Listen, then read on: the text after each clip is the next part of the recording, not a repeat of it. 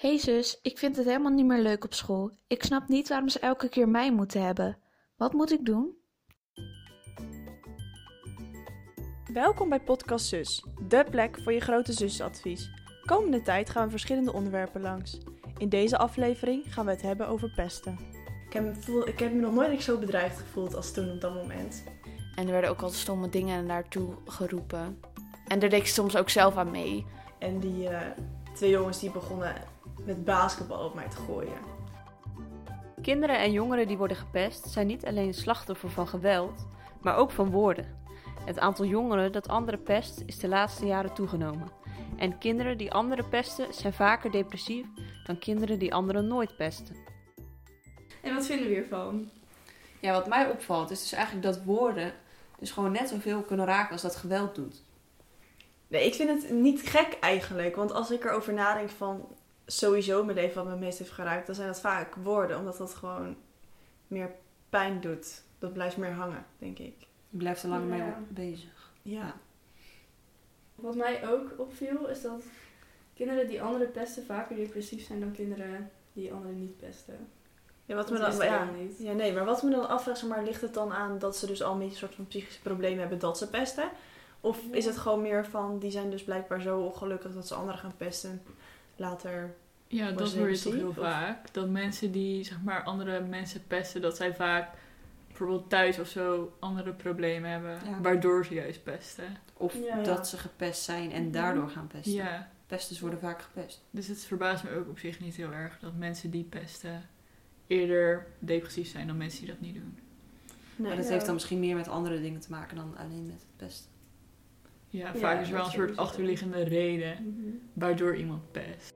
Natuurlijk zijn we ook super benieuwd wat jullie ervan vinden.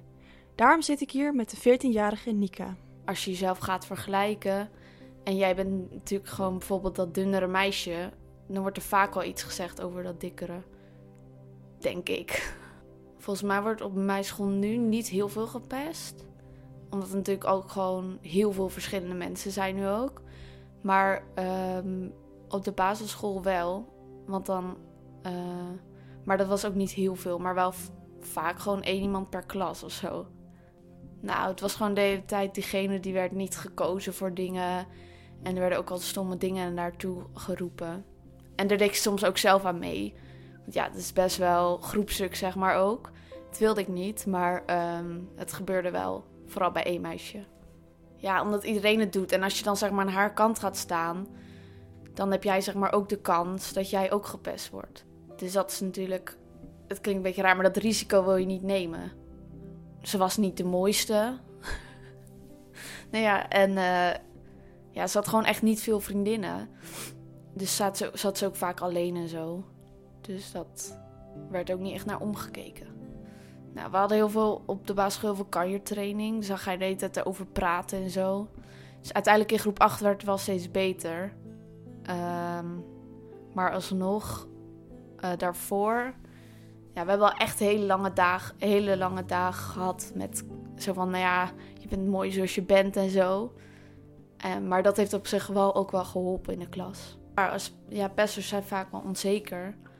Dus dan eh, gaan ze maar andere pesten of zo om zeg maar, van die onzekerheid af te komen. En ik denk dat als je dan blijft pesten, dat het zeg maar erger wordt. Dus dan kan je denk ik in een depressie raken. Is een van jullie wel eens gepest eigenlijk? Ja, ik ben wel eh, vanaf denk ik groep 5 tot en met groep 8 eh, gepest.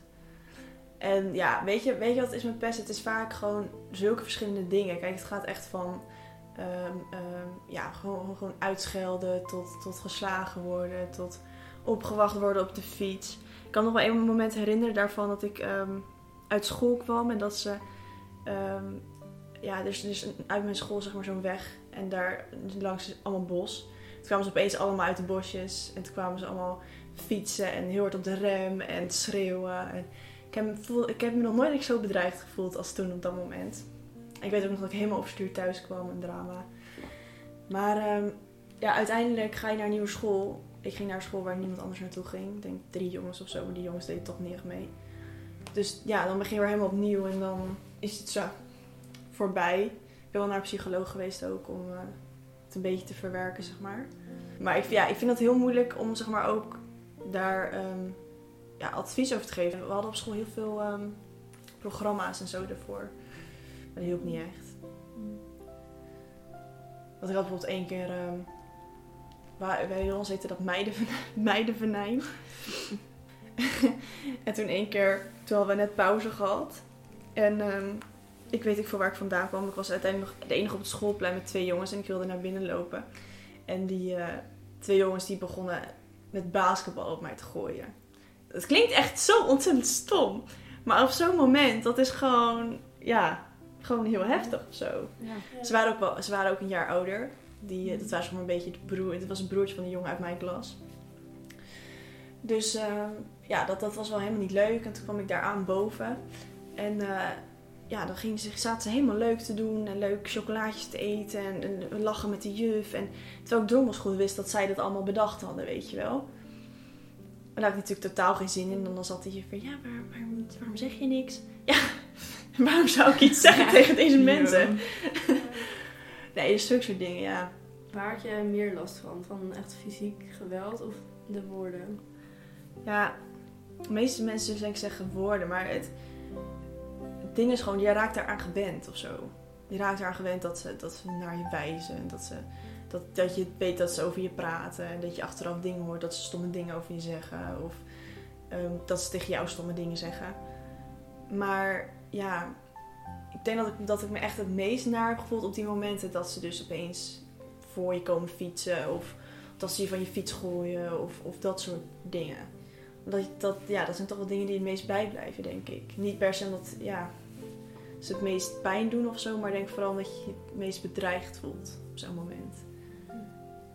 En vaak gebeurt dat natuurlijk ook buiten school. Dus je hebt ook niet echt een bescherming van een juf of zo.